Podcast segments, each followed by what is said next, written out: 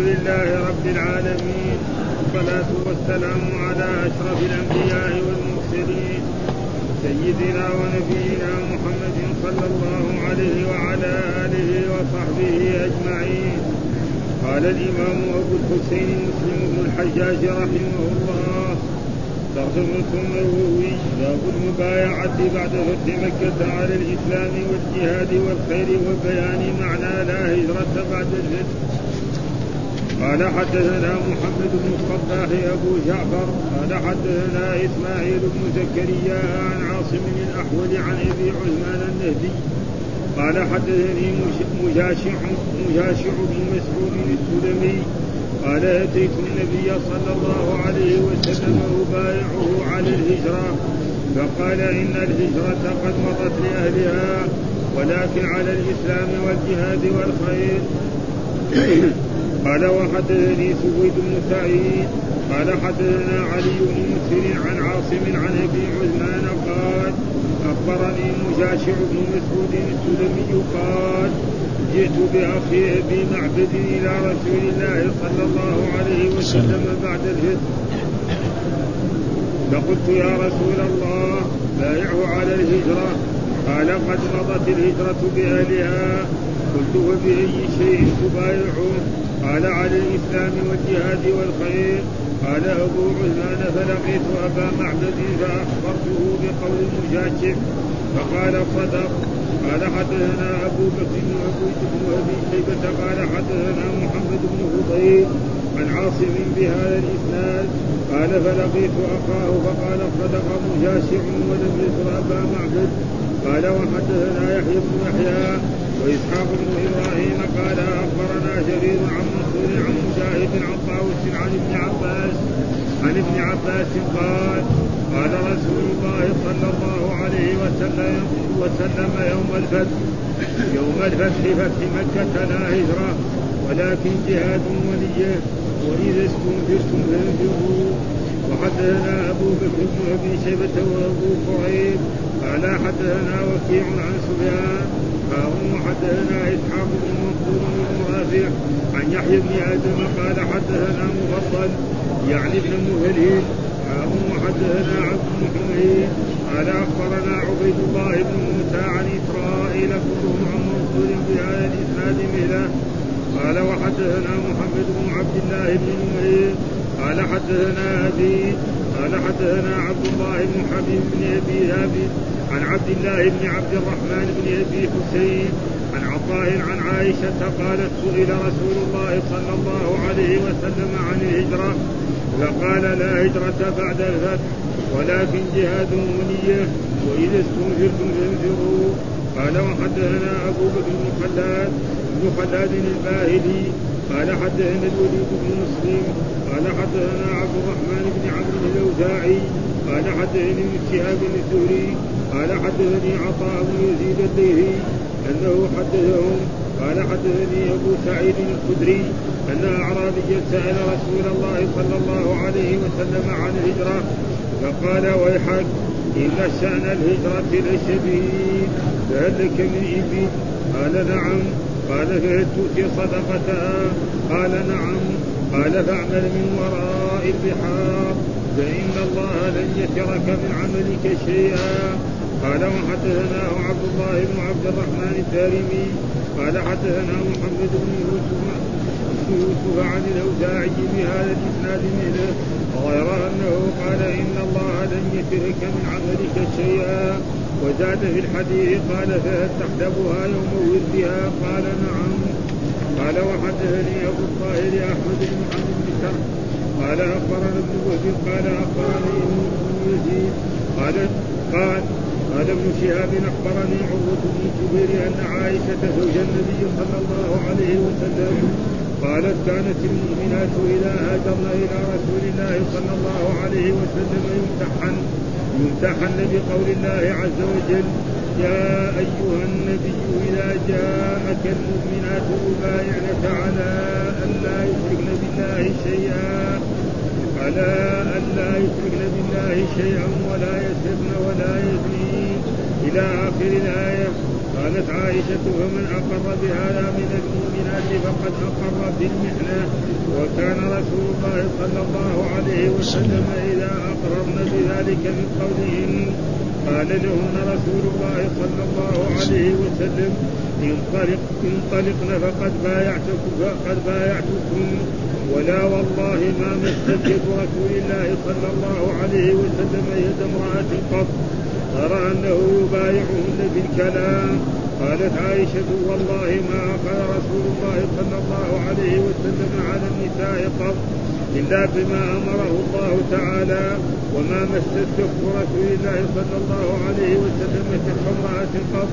وكان يقول لهن إذا أخذ عليهن قد بايعتكن كلاما.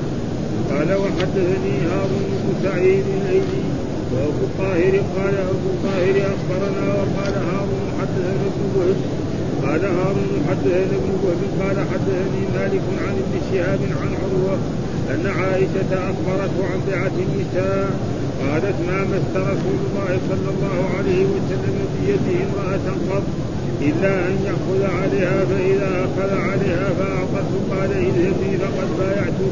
يكفي هذا. أعوذ بالله من الشيطان الرجيم. بسم الله الرحمن الرحيم.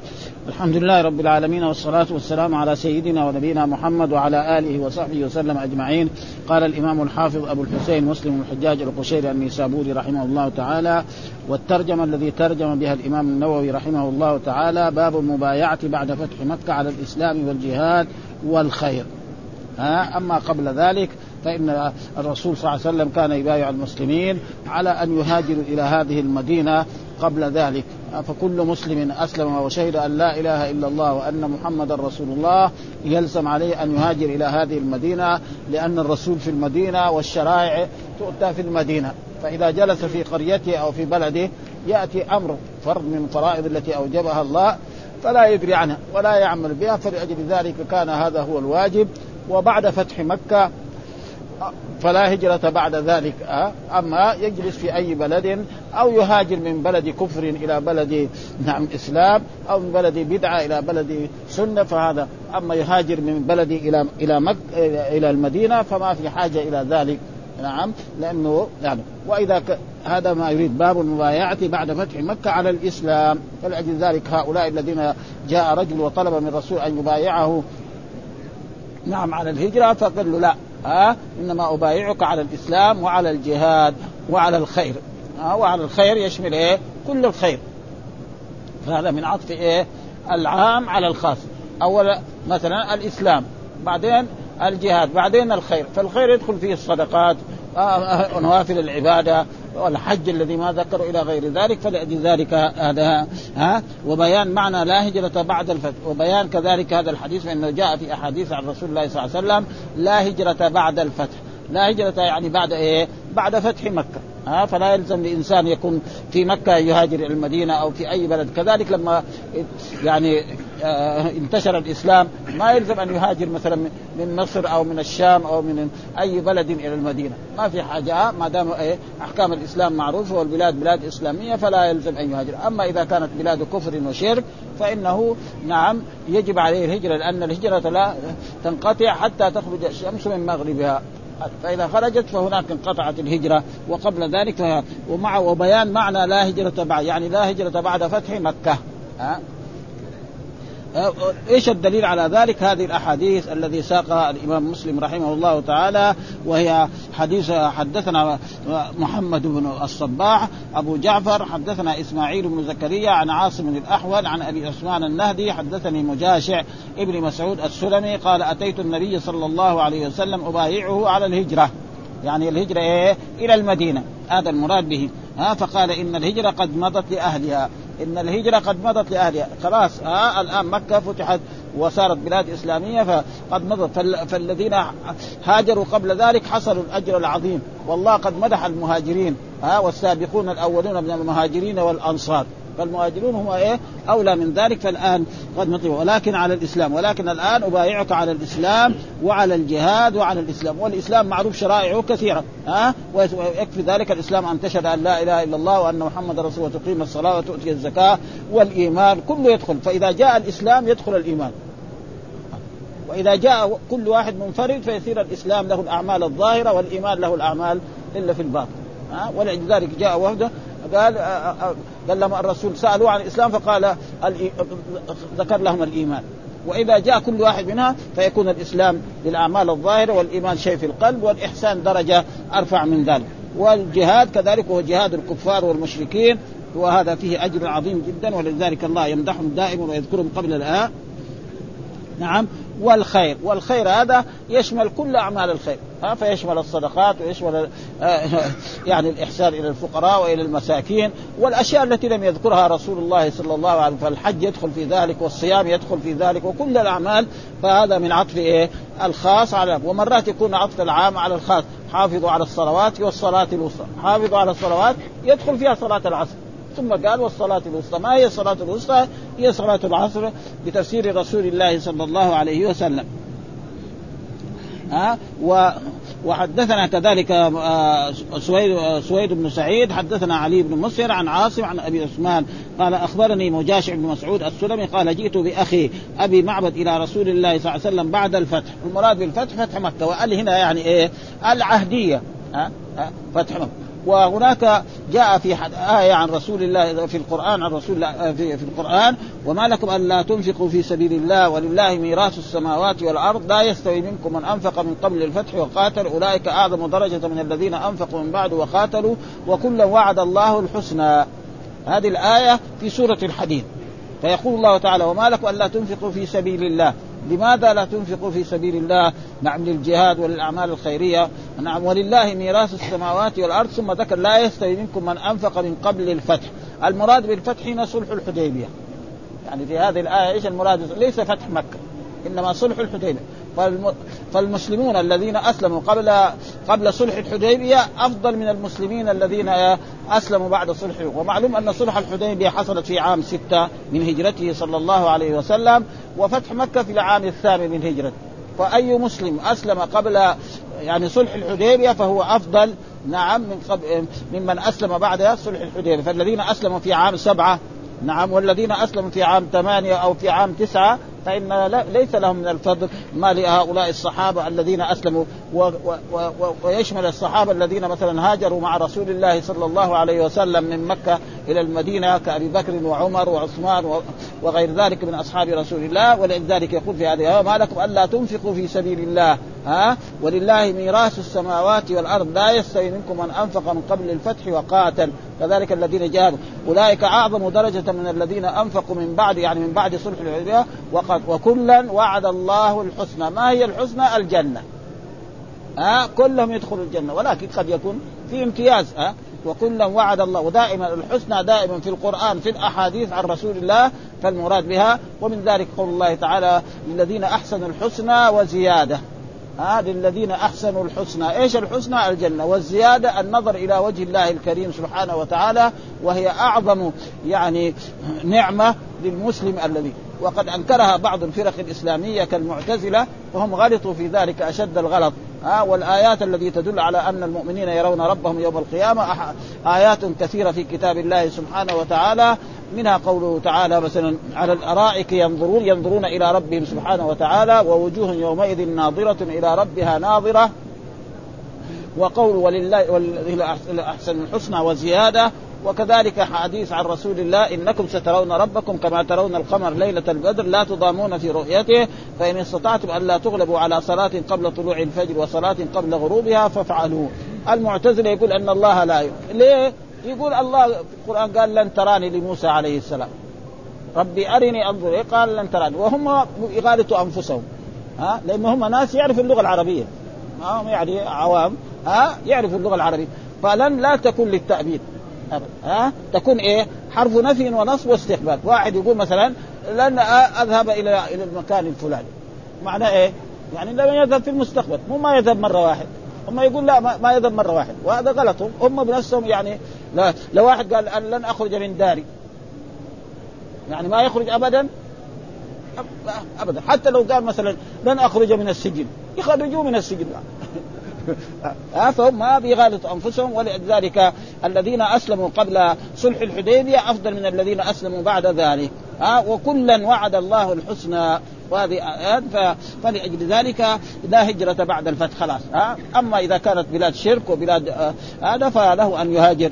ولكن هناك الآن نظم أصبحت قد يعني تمنع الإنسان من هذه الأشياء. يجي مثلا مسكين يجي يهاجر هنا ما يخلوا آه لأن أشياء. وكان عمر بن الخطاب رضي الله تعالى عنه كان يفعل ذلك. كان بعد الحج إذا انتهى يقول يا أهل الشام شامكم ويا أهل العراق ما يخليهم يجلسوا. ليه؟ لأنه إذا جلسوا يعني قد يكون ما عندهم أعمال فيؤدي هذا إلى أشياء. أما لو كان يعني عنده أموال فولذلك مثلا أي حتى الدول السعودية إذا كان عنده تجارة أو عنده قد يمنحوا من من من هذا. آه قلت فبأي شيء تبايعوا؟ قال على الإسلام والجهاد والخير. قال أبو لقيت أبا, أبا معبد فأخبرته بقول مجاشع فقال صدق. خلاص بعد بعد فتح مكة لا هجرة. آه يقعد في بلاده ويتعلم الأحكام الشرعية لأنه هناك هنا من يعلمه من العلماء. وقال الله تعالى فاسألوا أهل الذكر إن كنتم لا تعلمون. وحدثنا أبو بكر بن أبي شيبة حدثنا محمد نعم ابن فضيل عن عاصم بهذا الإسناد قال فلقيته أخاه فقلته صدق مجاشع ولم يذكر أبا معبد. يعني إيه صار إيه مرسل. وحدثنا يحيى بن يحيى وإسحاق بن إبراهيم قال أخبرنا جرير عن منصور عن مجاهد عن طاووس عن ابن عباس. دحين الصحابي تغير آه والسند كذلك متغير. آه قال قال رسول الله يوم الفتح فتح مكة لا هجرة ولكن جهاد ونية. لا هجرة من مكة إلى المدينة أبدا ولكن جهاد آه جهاد ونية. وقال وإذا استنفرتم وإذا استنفرتم فانفروا. يعني إذا طلب منكم ولي الأمر الخروج للجهاد فاخرجوا. وكان أصحاب رسول الله صلى الله عليه وسلم بعد فتح مكة لما دعاهم أبو بكر الصديق للجهاد خرجوا نعم للجهاد أول لقتال المرتدين ولقتال من ادعى النبوة. ثم بعد ذلك خرجوا إلى العراق وخرجوا إلى الشام وفتحوا هذه البلاد. ثم استمر ذلك ولاة الأمر كذلك في عهد عمر رضي الله تعالى عنه وفتحت الشام وفتحت مصر. وثم بعد ذلك بعد نعم فتحت مصر آه ثم بدأ شمال أفريقيا. و... ولولا الغلطات التي غلطها بعض القواد لكان الإسلام عم أوروبا كلها آه ولكن بعد ذلك لما وصلوا إلى إلى جبل طارق يعني هناك صار بعضهم فيه الترفه وفي هذا فحصل يعني وقف الإسلام يعني إلى فرنسا. وإلا لولا ذلك لكان يعني لو كانوا مثل الأولين في دينهم وفي هذا لكان يعني أوروبا كلها. وأما أمريكا ما حد يدري عنها ذاك الوقت آه حتى أن وقف طارق قال لو أعلم أن بعد هذا البحر شيء نعم يعني ناس كان خاض البحر وذهب إليه. فأمريكا يعني ما كان يدري عنها الناس أه؟ وهذا ثم بعد ذلك بعد سنين طويلة علم عن أمريكا وصارت يعني دولة من أعظم الدول أه؟ وحدثنا أبو بكر بن أبي شيبة وأبو كريب قال حدثنا وكيع عن سفيان أه؟ وحدثنا أه؟ ثم حول الإسناد أو حاء. وحدثنا إسحاق بن منصور وابن رافع عن يحيى بن آدم حدثنا مفضل يعني بن مهل حولت برضه شيخ الإمام مسلم تغير. وحدثنا عبد بن حميد أخبرنا عبد الله بن موسى عن إسرائيل كلهم عن منصور بهذا الإسناد مثله. وجاء هنا في الشرح وفي رواية الأخرى لا هجرة بعد قال أصحابنا وغيرهم من العلماء لا هجرة من دار الحرب إلى دار الإسلام.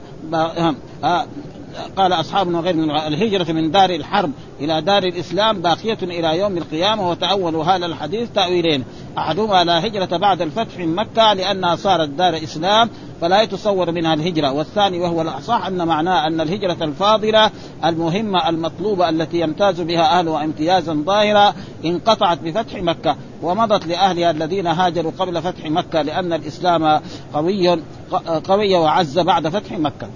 فإذا كان في بلاد أخرى ولكن يعني يريد أن يهاجر مثلا إلى المدينة فهاجر كان أول كثير يعني الآن يعني بعض الناس كانوا لم يكونوا في المدينة وهاجروا وكانت بلادهم بلاد إسلامية. ولكن بلاد إسلامية فيها من الأشياء الأشياء الذي يعني ما فيها فيها أضرار كثيرة. يعني ها تجد مثلا يعني البلاد الإسلامية التي تحكم بشريعة الله سبحانه وتعالى وبالقرآن وبالسنة هي المملكة العربية. الباقين كلهم تقريبا كلهم يعني عندهم قوانين وضعية وفي بعض الأحكام يعني في الأحوال الشخصية. ايش الاحوال الشخصيه؟ يعني النكاح ها والميراث بس. واما واحد سرق تقطع يده هذا ما في ها الزنا وهو محصن، بل يعني في بعض البلاد الأوروبية يعني الزنا في الشارع بشرط أنه يكون إيه لا يقهرها، فإذا قهر قهر يعني. وأما إذا ما كانت يعني رأوا الناس اللي في أوروبا وفي غير ذلك في الحدائق، هذا شغل البوليس ها أه؟ وإذا يجبرها بالقوة هذا يدخل البوليس وله جزاء وله شيء ها أه؟ والزنا معروفة محرمة أه؟ وكذلك أه؟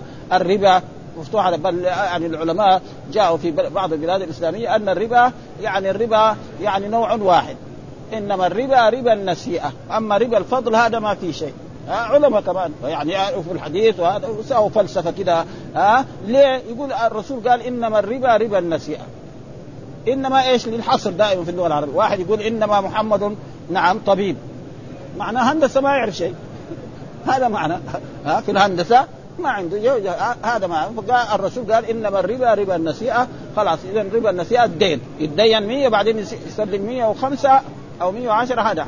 أما يبيع الذهب بالذهب متفاضل هذا ما فيه، يبيع البر بالبر متفاضل، يبيع الشعير بالشعير، مع أنه أحاديث كثيرة موجودة عن رسول الله نعم عبادة بن الصامت قال الذهب بالذهب والفضة بالفضة والبر بالبر والشعير بالشعير والتمر بالتمر والملح بالملح مثلا بمثل، فمن زاد أو استزاد فقد أربى، وغيرها أحاديث من هذا النوع يعني موجودة آه كلهم آه. والآن يعني صاوا ضجة كذا، وجاء وجاءوا كذلك يعني البنوك هذه البنوك كلها هذه تشتغل بالريال ها، تدين واحد مثلا عشرة آلاف ريال بعدين تأخذ منه إيه ها يعني زيادة ها. وكانوا أول قبل يعني مسألة التطوع مثلا يدينوا عشرة آلاف ما يعطي له عشرة آلاف، يعطي له إيه تسعة آلاف ويقيد عليه عشرة آلاف عشان بكرة لا يشتكي في المحاكم في المملكة العربية السعودية، يروح للمحكمة ما يرضوا يحكموا له، لكن في غيرها ماشي الشغل هذا. هنا لو دينوا عشرة آلاف وبعدين يعني قال له يبغى عشرة آلاف مثلا فوق العشرة آلاف ألف ما يرضوا المحاكم في المملكة العربية، لكن في غير المملكة العربية يقبلوا زيهم، فلذلك فيها تحايل. ولذلك المصائب اللي جاءتنا هذا كله من إيه من الربا أه؟ والربا معروف، فأذنوا بحرب من الله ورسوله يعني مشكلة، هذه مشكلة يعني أبدا. والقرآن أه؟ إن وأحل الله البيع وحرم الربا. إيش الربا؟ زيادة. وكان واحد زمان يعني قبل في أوائل الجامعة شخص يعني سوري أنا رأيت محاضرته نسيت اسمه الآن، ساوى محاضرة في الجامعة يقول الكسالة سمى أهل الإيه سمى أهل البنوك الكسالة، لأنه يحصلوا فلوس بدون إيه بدون ما ما لكن مثلا واحد يبغى يحول إلى أمريكا يأخذ منه مصلحة، مثلا يجيب له عشرة آلاف ويأخذ ويحولوا له إلى أوروبا بلاش، لا هذا ما يصير ها ها لهم موظفين ولهم كذا ها. اما يدينوا عشرة وياخذوا اثنا عشر هذا هو الحرام. اما مثلا يبغى يحول الى مكة يقولوا يجيب ريالين ما في بأس ها، لان الفلوس ما يرسلوها، عندهم وكيل هناك الان ما شاء الله سهل ها، يشوف ما شاء الله الذين يشتغلون في المملكة العربية السعودية من العمال، يروح للبنك يسلمهم ها المبلغ ها، يعطوا له شيك أو يعطوا يعطوا له شيك، والشيك يرسله إلى هناك إلى إندونيسيا، في إندونيسيا يجي اللي عنده اسم الشيك يستلموا في إيه سواء كان في الراجح أو في غير ذلك. تسهيل هذا. واحد مثلا يبغى يحط أوراق بل تسرق هذه الأوراق، في فائدة يعني فيها، لكن بس بشرط إيه يبطلوا. إذا إيش كان لازم آه نعمل بنوك إسلامية، وهذا ما يمكن بنوك إسلامية إلا بشرط إيه يجتمع العلماء علماء يعني من الشرق ومن جميع البلاد الإسلامية ويقرروا يعني أشياء يعني شرعية هذا. وكذلك مثلا ما يدين الواحد عشرة مثلا مثلا يعني مثلا رجل يبغى يبني يشتروا له الإسمنت ويشتروا له الحديد ويشتروا له الأشياء كلها ويبيعوها.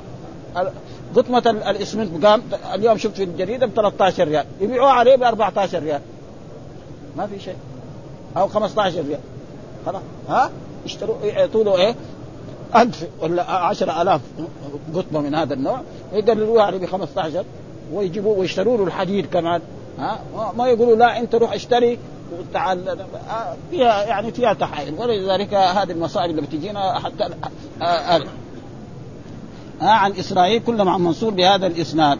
وحدثنا كذلك محمد بن عبد الله بن نمير حدثنا أبي حدثنا عبد الله بن حبيب ابن ثابت عن عبد الله عن عبد الرحمن بن حسين عن عطاء عن عائشة قالت سئل رسول الله صلى الله عليه وسلم عن الهجرة قالت لا هجرة بعد الفتح، مراد فتح مكة، ولكن جهاد ونية، ولكن جهاد ونية، النية الطيبة. وجاء في الحديث إنما الأعمال بالنيات وإنما لكل امرئ ما نوى، فمن كانت هجرته إلى الله ورسوله فهجرته إلى الله، ومن كانت هجرته إلى الدنيا يصيبها أو أتر ينكرها فهجرته إلى ما هجر. والنية الطيبة يعني الإنسان يعني لو كان، وجاء في الحديث صحيح نعم وفي بضع أحدكم صدقة، قالوا يا رسول الله آياتي أحدنا شهوته ويكون له فيها، قال أرأيت لو وضع في لو زنى إيه وزر ولا لا؟ فكذلك إذا اتصل بزوجته لأجل يعف نفسه ويعف زوجته ويعطيه ولد صالح يصير إيه في أجر، وإذا كان لا وقت الحاجة هو يتصل بجامع زوجته بيفعل إيه مباح، وإذا زنى فيه الذنب ها عشان يأكل عشان إيه يتنشط للعبادة ويجي يصلي العصر والمغرب والعشاء، وفي الليل كمان يتعشى عشان يقوم للفجر يصلي، يصير إيه الأكل مباح فيصير إيه في أجر كمان. وهكذا يعني كل الأعمال الطيبة إذا كانت النية حسنة فلذلك. وإذا استنفرتم يعني طلب منكم إيه الخروج للجهاد ها كما حصل من أصحاب رسول الله صلى الله عليه وسلم، أبو بكر الصديق ثم عمر بن الخطاب ثم عثمان ثم كذلك ما بعدهم من الأمويين، حتى الأمويين بعد ذلك كانوا إيه خرجوا إلى تركيا وإلى فتحوا البلاد كلها. فهذا هو ها ومعناه أن تحصيل الخير بسبب الهجرة قد انقطع بفتح مكة، ولكن حصلوه بالجهاد والنية الصالحة. وفي هذا الحديث على على نية الخير مطلقة ها والخير إيه عام، كلمة خير هذه يشمل عام، وأنه يساب على النية. وإذا استنفرتم معناه إذا طلب طلب منكم الإمام للخروج للجهاد فاخرجوا، وهذا دليل على أن الجهاد ليس فرض عين، ومعلوم أن الجهاد فرض كفاية. وقول الله تعالى نعم فلولا نفر من كل فرقة منكم طائفة ليتفقهوا في الدين ولينذروا قومهم إذا رجعوا إليهم لعلهم يعلمون. فإذا هاجم العدو بلاد إسلامية فيجب على المسلمين كلهم ها، وأما إذا كان هو أصله فرض كفاية إذا قام به البعض سقط عن البعض. فلذلك أصحاب رسول الله كان يخرج البعض والبعض إيه يجلس في المكان، وهكذا وعداه هو الأصح. وإذا هجم العدو فهذا يكون إيه فرض كفاية، إذا إذا فعله من تحصل بهم كفاية سقط الحرج عن الباقين، وإن تركوه كلهم آثموا، مثل صلاة الجنازة. فإذا مسلم مات ها وأبوا أن يصلوا عليه وأبوا أن يغسلوا وأبوا أن يكفروا من علم ذلك فيصير إيه يأثموا، وإذا كان فعل بعض ذلك جماعة خلاص سقط عن الباقين. وهذا هو فرض الكفاية. وكذلك العلم كذلك ينقسم إلى فرض واجب وهو تعلم إيه الدين كيف يعني التوحيد الصلاة الزكاة الصيام، هذا لا فرض. وأما يتعلم الأحكام الشرعية الكبيرة ها يصير قاضي يصير هذا فهذا لا، هذا فرض كفاية إذا قام به البعض سقط عن البعض ها. إلا أن ينزل الكفار ببلد المسلمين فيتعين عليهم الجهاد، فإن لم يكن في أهل ذلك البلد كفاية وجب على من يليهم تتميم الكفاية. وأما في زمن النبي صلى الله عليه وسلم فالأصح عند أصحابنا أنه كان أيضا فرض كفاية، هذا هو الصحيح يعني. والثاني أنه كان فرض عين، واحتج القائلون بأنه كان فرض كفاية لأنه كان تغزو السرايا وفيها بعضهم دون بعض، يعني مو كل إيه المسلمين يغزو. قوله صلى الله عليه وسلم للأعرابي الذي سأله عن الهجرة. وحدثنا أبو بكر بن خلاد الباهلي حدثنا الوليد بن مسلم حدثنا عبد الرحمن بن عامر الأوزاعي حدثني ابن شهاب الزهري حدثني عطاء بن يزيد الليثي أنه حدثني قال حدثني أبو سعيد الخدري، الآن الصحابي صار إيه سعيد الخدري الأنصاري، أن أعرابيا سأل رسول الله صلى الله عليه وسلم فقال ويحك ها، وهذا يعني تحذير يعني زي ما يقول ويلك إن شأن الهجرة لشديد فهل لك من إبل، إن شأن الهجرة الصحيحة لشديد فهل لك من إبل قال نعم، قال فهل تؤتي صدقتها قال نعم، قال فاعمل من وراء البحار خلاص ها عندك إبل وأدي يعني كذلك تصلي نعم وتزكي وتحج حجة الإسلام في أي بلد خلاص ها وراء البحار، روح في أي مكان في آخر الدنيا واجلس فيها فإن لك الأجر العظيم وإنك تأخذ إيه نعم جزاءك وعملك الطيب تأخذ الحسنة بعشر أمثالها إلى سبعمائة ضعف إلى أضعاف كثيرة. وهذا ثابت ها مثل الذين ينفقون أموالهم في سبيل الله كمثل حبة أنبتت السبع سنابل في كل سنبلة مئة حبة والله يضاعف لمن يشاء ها، فالحسنات تتضاعف خصوصا مثلا في المدينة وفي مكة إلى غير ذلك من الآن يعني في أي مكان شئت هذا ها ها فإن الله لن يترك من عملك شيء يعني لن ينقص ذلك معناه لا ينقص من عملك، فاعمل في وراء البحار فإن الله لن يترك من عملك شيئا، يعني لا ينقصك، بل تأخذ الحسنة بعشر أمثالها إلى سبعمائة ضعف إلى ضعف، فأي مكان جلس ها؟ وإذا حصلت أن تجد في مكة أو تجد المدينة هذا شيء آخر ها؟ فإن الحسنة في المدينة يعني بألف صلاة. نعم، وكذلك الأعمال الأخرى ها؟ وكذلك في مكة مئة ألف صلاة ها؟ ولكن وهل يعني السيئات تتضاعف في مكة؟ أصح الأقوال أنها لا تتضاعف، إنما تكون إيه سيئة كبيرة، هذا هو أصح الأقوال. وهناك من العلماء من يرى أن السيئة في مكة تتضاعف، واستدلوا بذلك ومن يرد فيه بإلحاد بظلم ومن عذاب أليم. وكان عبد الله بن عباس في مكة، عاش مدة طويلة، ثم يعني رأى أنه ما يصلح له أن يسكن في مكة، وقال هذه يعني بلد ضاع فيها السيئات، ونقل إلى إلى الطائف وجلس فيها حتى توفي هناك. أه؟ وهذا ليس بها، والصحيح أن والدليل على ذلك الأحاديث، يقول الله تعالى في في السنة: من هم بحسنة فعمل كتب الله عنده عشر حسنات إلى سبعمائة ضعف إلى أضعاف كثيرة، ومن هم بسيئة فلم يعملها كتب الله عنده، ومن هم بسيئة فعملها كتب الله سيئة واحدة، سيئة واحدة قال له. أه؟ فهذا هو إيه، لكن سيئة مثلا كبيرة تصير ها أه؟ مثلا يروح يساوي جريمة في في في مكة غير يساوي جريمة في أي بلد من بلاد الإسلام، يعني غير ها ها ولذلك والقرآن قال: ومن يريد فيه بإلحاد بظلم. وهذا هو الصحيح، وإن كان بعض العلماء يرى أن تضاعف السيئات، فما هناك أدلة تدل على ذلك أبدا، يعني من كتاب أو سنة ومنها صحيح. وهذا يعني وثره العلماء: لو أن إنسانا ذهب إلى بيت ملك جبار ها ملك جبار من الجنود، هل يقعد يطالع من هنا ويطالع ويعرف انه ايه لو ساوى غلطه كثيره يقول اقطع راسه بالكيف؟ يقعد بس ادبه حتى بس يخرج بسلام. فاذا يخرج ايه يتأدب في مكه ويخرج بسلام، يحصل اجر ويحصل ثواب ويحصل حسنات كثيره اه ابدا.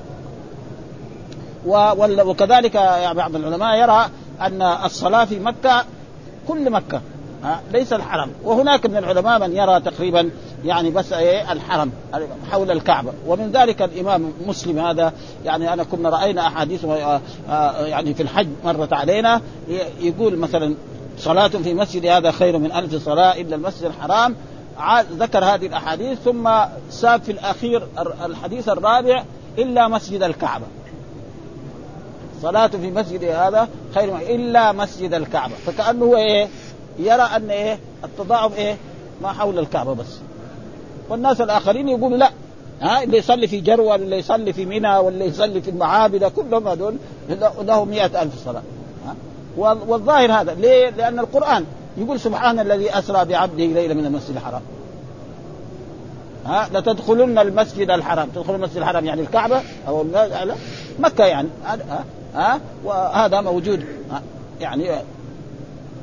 وابن القيم يقول هذا الكلام يعني أه؟ ابن القيم يقول أن مكة كلها، ويمكن معه كذلك ناس من من العلماء، ولكن آه آه يعني الإمام مسلم يرى أن التضاعف بس إيه يعني مثل، ولو توسع يعني المسجد الآن لما توسع، وكذلك مسجد هذا ما توسع كذلك آه ليس معناه إلا المسجد يعني الذي في مسجد رسول الله صلى الله عليه وسلم مسجدي هذا آه وهناك بعض العلماء كان يقول إلا مسجدي هذا، والصحيح لا آه الزيادة حكمها حكم المزيد. وما يدل على ذلك إجماع الصحابة على يعني على موافقة عثمان لما بنى الزيادة هذه اللي قدام، لأنه صار يصلوا هناك.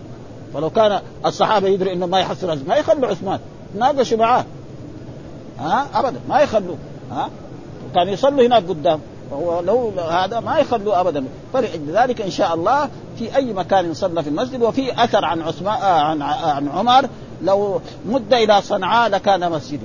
هذا بس هذا ما هو يعني يعني لو كان وجدناه قوي كان يصير خلاص يعني ها، لكن هذا هذا إجماع، وإجماع الصحابة خلاص ما يحتاجون ها، لأن الصحابة كانوا قد إيه في عهد عثمان آلاف، يعني مش عشرة أنفار آلاف. لو يعرف إنه بعدين ما يخليه هذا ما يرضوا أبدا ولا يخلوه، يتناقشوا معاه كل المناقشة ها، لأنه هم هكذا دأبهم. ولذلك أبو بكر الصديق لما بويع بالغياب خطب ها ها قال: فقوموني، قال ما مش يعني. ويجوا بعدين حكام يقول: من قال لاتق الله ضربت عنقه الأمويين وقاعد يقول له اتق الله يقول يضرب عنه الظلمة دول ما يبقى مناقشة ولا شيء يساوي زي ما يبغوا. فطلع ذلك هذا تقريبا ولك جهاد ولي. فهل تؤتي صدقة؟ قال نعم. قال فاعمل من وراء البحار في أي قرية أو في أي مكان فإن الله لن يترك من عملك شيئا يعني لن ينقص يترك معناه يعني لن ينقص من عملك شيئا تأخذ الحسنات كلها كاملة. والقرآن ذكر هذا. وحدثنا عبد الله بن عبد الرحمن الدارمي حدثنا محمد بن يوسف عن الأوزاعي بهذا الإسناد مثله غير أنه قال إن الله لن يترك من عملك شيئا. وزاد في الحديث قال فهل تحلبها يوم ها تحلبها يوم وردها فهل تحلبها يوم وردها قال نعم. فإذا حلبها يوم وردها بده إيه؟ يعطي الناس الحليب ها ها يعني ذاك الوقت ما في يعني نحن رأينا في بعض البلاد يعني إلى قريب يعني هنا في بعض البلاد الحليب لا يباع في نجد هنا بس قريب يعني نحن ما شفنا البلاد الثانية ها ما يعني عيب بيع الحليب يعني خلاص دحين خلاص كل شيء ها توفر ده بيع الحليب أبدا. واحد مريض يعني لازم واحد جاره ولا واحد صديقه يرسل له حليب ما يباع في الأسواق. ويمكن كثير من القرى وكثير من البلدان بهذه الطريقة ها أبدا ها أبدا ها ها ها والمدنية هذه ها يعني رأينا في بعض البلاد أبدا لو واحد دخل في في بلاد ما يجد مثلا سوق يشتري طعام أو يشتري شيء يجد بعض أشياء يعني يجد أشياء ناشفة لكن يجد خبز ما في شهادة في القرى وفي هذا. الآن الحمد لله توسلت الأمور يعني في الفنادق وفي المحلات فأصبح يعني هذه أشياء من نعم الله سبحانه وتعالى. ثم ذكر باب كيفية بيعة النساء يعني كيف الإمام يبايع النساء. معروف أن مبايعة الرجال أن يبايع الملك مثل الرسول صلى الله عليه وسلم لما بايع في الحديبية قام الصحابة رضوان الله تعالى عليهم وأقلين كل واحد يقول بايعت رسول الله صلى الله عليه وسلم نعم على قتال إيه قريش لأنه أشيع في جيش الرسول أن قريش قتلت عثمان رضي الله تعالى عنه. فإن الرسول أرسل عثمان أراد يرسل عمر بن الخطاب فقال له عمر بن الخطاب أنا رجل يعني أولا عندي شدة معه إنما الرجل المحبوب هو يعني عثمان بن عفان فأرسل. فذهب عثمان وهو بإحرامه لابس الإزار والرداء ووصل إلى مكة وقال لهم يعني يعني اتفقوا مع الرسول صلى الله عليه وسلم كذا. فأوشيع في في جيش الرسول أن أن قريش قتلت عثمان فالرسول بايع الصحابة على قتال قريش أه؟ وجعل يد يده اليمنى مع يده اليسرى بالنيابة عن يد عثمان رضي الله تعالى عنه. ثم تبين أنه وكان إيه كل واحد يجي بايع الرسول الله صلى الله عليه وسلم على هذا. وكذلك لما بايع الأنصار نعم في العقبة الأولى وفي العقبة الثانية كانوا. أما النساء فلا يبايعون بالمصافحة إنما بالكلام نعم بالكلام باللسان.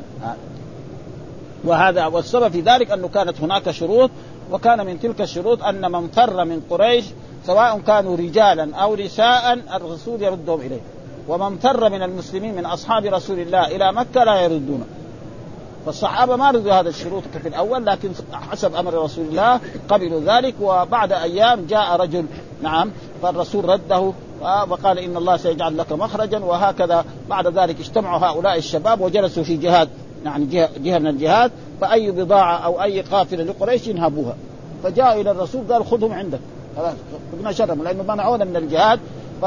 وأرادوا كذلك النساء لكن النساء جاءت الآية في سورة الممتحنة يا النبي إذا جاءك المؤمنات مهاجرات فامتحنوهن الله أعلم بإيمانهن فإن علمتموهن مؤمنات فلا ترجعوهن إلى الكفار لا هن حل لهم ولا هم يحلون لهن وآتوهم وأنفقوا ولا جناح عليكم أن تنكحوهن إذا آتيتموهن أجورهن ولا تمسكوا بعصم الكوافر واسألوا ما أنفقتم وليسألوا ما أنفقوا ذلكم حكم الله يحكم بينكم والله عليم حكيم. وإن فاتكم شيء من أزواجكم الكفار فعاقبتم فآتوا الذين ذهبت أزواجهم مثل ما أنفقوا واتقوا الله الذي أنتم به مؤمنون. ثم قال الذي في هذا هذا يا النبي إذا جاءك المؤمنات يبايعنك على ولا ولا يقتلن أولادهن ولا يأتين ببهتان يفترينه بين أيديهن وأرجلهن ولا يعصينك في معروف فبايعهن واستغفر لهن الله إن الله غفور. فكان الرسول يبايعهم بالكلام. وهذا أخذ من ذلك أن يعني صوت المرأة ليس بعورة بشرط تتكلم كلام إيه كلامها العادي آه ما تتمجغ ها آه وتسايق ترخم صوتها وتسايق. فهذا إذا فعلت كده هذا ما يصح. واما اذا تكلم كلام راحت السوق تشتري او راحت تبيع او راحت المسجد او هذا فليس في ذلك. وبعض الناس بيشدد في هذا يقول ان صوت المراه عوره، لا ما هو صوتها، فالرسول سمع صوته ولكن ما يصافع ها، فالرسول كان بايع والرسول هو القدوه، فلا يجوز مبايعة النساء بالمصافحة إنما هذا. ولكن الناس يتساءلون في هذه الأشياء، يعني في كثير من البلدان المرأة تخرج سافرة، والقرآن ذكر يا النبي قل لأزواجك وبناتك ونساء المؤمنين يدنين عليهن من جلابيبهن ذلك أدنى يعرفن فلا يؤذين وكان الله غفورا رحيما. والآية الثانية قل للمؤمنات يغضبن من أبصارهن ويحفظن فروجهن ولا يبدين زينتهن إلا ما ظهر منها وليضربن بخمرهن على جيوبهن ولا يبدين زينتهن إلا لبعولتهن أو آبائهن أو آبائهن آخر الآيات. فهذا هو الواجب. ولكن مع الأسف يعني الآن كثير من البلاد الإسلامية ما فيها الحجاب أبدا أه؟ ما في الحجاب والمرأة تخرج سافرة و... أما بعض البلاد تخرج عريانة فخذها خارجة ورأسها مكشوفة، هذا مو يعني وجه ها ها ساقها برا كده أبدا ها؟ وناس يعني مسلمين ها؟ ها؟ لا حول ولا قوة إلا بالله.